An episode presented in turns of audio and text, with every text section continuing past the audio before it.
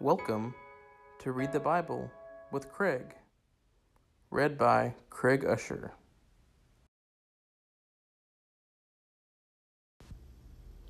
Thus the heavens and the earth were finished, and all the host of them.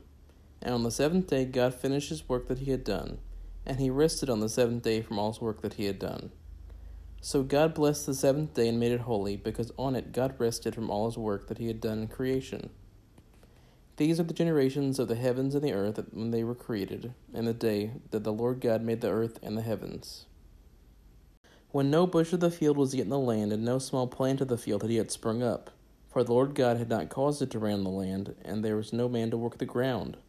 And a mist was going up from the land and was watering the whole face of the ground. Then the Lord God formed a man of dust from the ground, and breathed into his nostrils the breath of life. And the man became a living creature. And the Lord God planted a garden in Eden, and in the east, and there he put the man whom he had formed. And out of the ground the Lord God made to spring up every tree that is pleasant to the sight and good for food. The tree of life was in the midst of the garden, and the tree of knowledge of good and evil. A river flowed out of Eden to water the garden, and there it divided and became four rivers. The name of the first is the Pishon. It is the one that flowed around the whole land of Havilah, where there is gold. And the gold of that land is good. Bdellium and onyx stone are there. The name of the second river is the Gihon.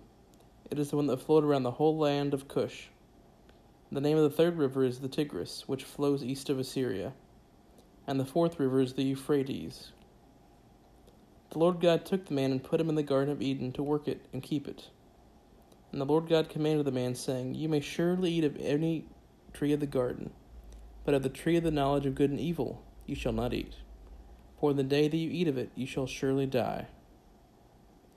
Then the Lord said, It is not good that man should be alone. I will make him a helper fit for him.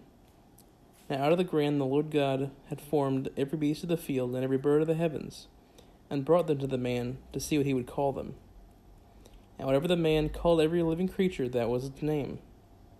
The man gave names to all the livestock and all the birds of the heavens, and to every beast of the field. But for Adam, there was not found yet a helper fit for him. So the Lord caused a deep sleep to fall upon the man, and while he slept, took out one of his ribs and closed up its place with flesh. And the rib that the Lord God had taken from the man he made into a woman and brought her to the man.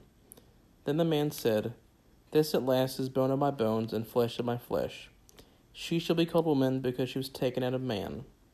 Therefore a man shall leave his father and his mother and hold fast to his wife, and they shall become one flesh. And the man and his wife are both naked and were not ashamed. This has been Read the Bible with Craig. Thanks for listening.